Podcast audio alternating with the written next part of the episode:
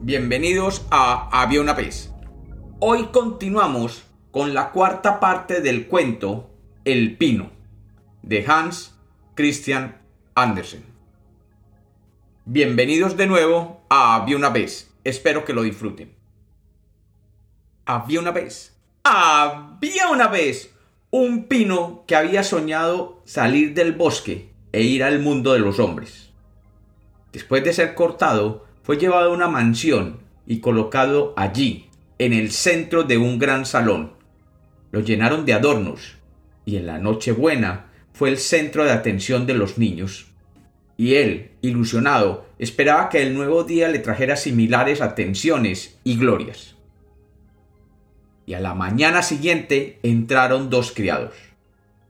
El pino, emocionado, vio cómo se acercaron a él y pensó, Ahora, las cosas volverán a ser como ayer. Me pondrán todos los adornos y las luces otra vez.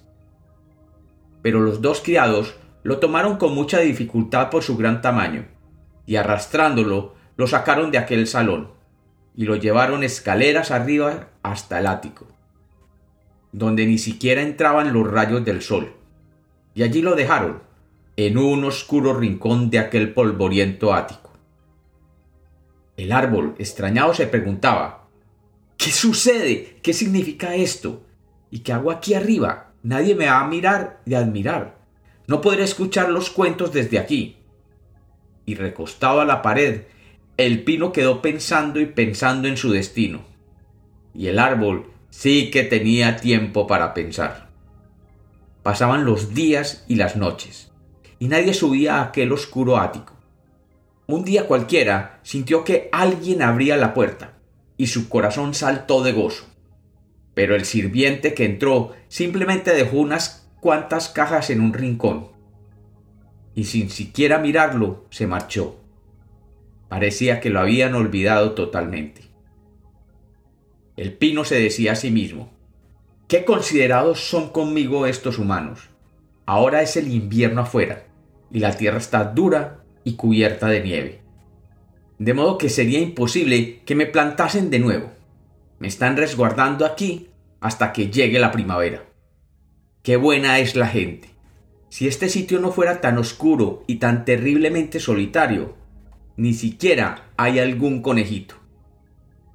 Qué feliz era yo cuando la nieve lo cubría todo allí en mi pradera y en el bosque, y aquel conejito llegaba saltando. Incluso cuando saltaba sobre mí, aunque en ese momento no me hacía mucha gracia que lo hiciera. Pero lo extraño, ya que aquí me siento muy pero muy solo. De pronto sonó un cuec, cuec. Era el sonido de un ratoncito que en ese momento se colaba por una grieta de la pared. Luego otro y luego otro. Los ratoncitos comenzaron a husmear el pino, y rápidamente se deslizaron por el tronco hacia sus ramas. Hace un frío terrible afuera, dijeron los ratoncitos, aunque este es un espléndido sitio para estar. ¿No te parece así, viejo pino? Yo no soy viejo, respondió el pino indignado. Hay muchos árboles que son más viejos que yo. Los ratoncitos curiosos le preguntaron, ¿De dónde has venido? ¿Qué puedes contarnos de tu vida? ¿Qué hermosos lugares has visitado? ¿Has estado en la despensa donde todos los quesos llenan los estantes y los jamones cuelgan del techo? ¿Donde se puede bailar sobre velas de cebo y el que entra flaco sale gordo? No, respondió el pino. No conozco esa despensa de la que ustedes preguntan. Pero en cambio, conozco el bosque donde brilla el sol y cantan los pájaros. Y el pino comenzó a contarles sobre los días en que él era joven. Los ratoncitos no habían escuchado nunca nada semejante, y con toda atención le siguieron cada una de sus palabras. ¡Wow! Mira que has visto muchas cosas interesantes, dijeron. ¡Qué feliz habrás sido! ¿Yo? preguntó el pino, y se puso a pensar en lo que acababa de decir y en lo que los ratoncitos le decían. Sí, es cierto, habían sido realmente tiempos muy, muy agradables. Y pasó a contarles luego lo ocurrido en Nochebuena, y cómo lo habían adornado con pasteles, manzanas y velas. ¡Oh! dijeron los ratoncitos maravillados. Sí que has sido feliz, viejo pino. Yo no soy viejo, repitió el pino. Fue solamente en este mismo invierno cuando salí del bosque, aunque estoy en plena juventud. Lo único que pasa es que por el momento he dejado de crecer. Qué lindas historias nos has contado, dijeron los ratoncitos. Y a la mañana siguiente regresaron con otros cuatro que querían escuchar también las historias y los relatos del pino.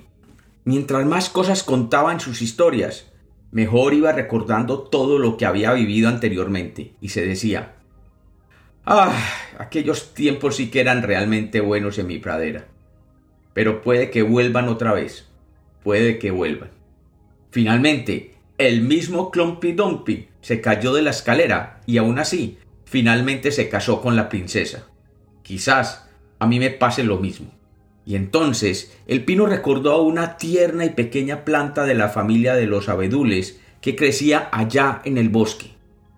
Y que bien podría ser para él, que era un pino, una bellísima princesa.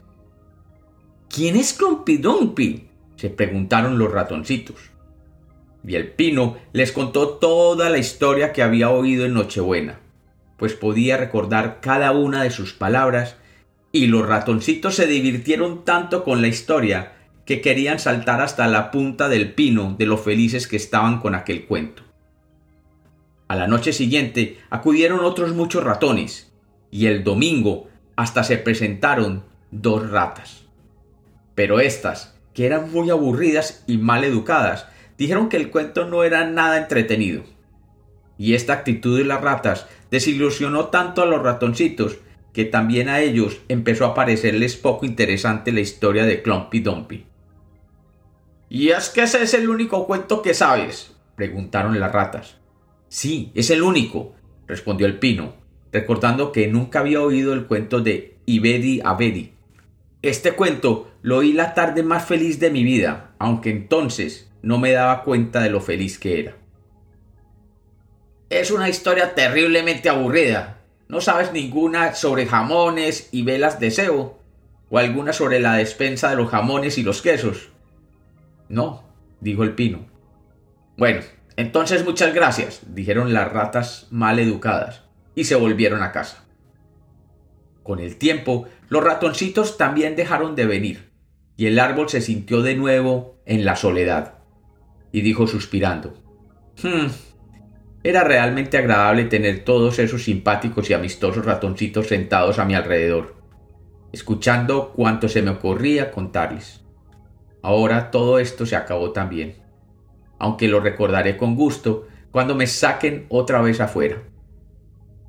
Pero, ¿cuándo será esto? Pensó el árbol. Y como los cuentos nacieron para ser contados, esta es la cuarta parte del cuento El Pino en Había una vez.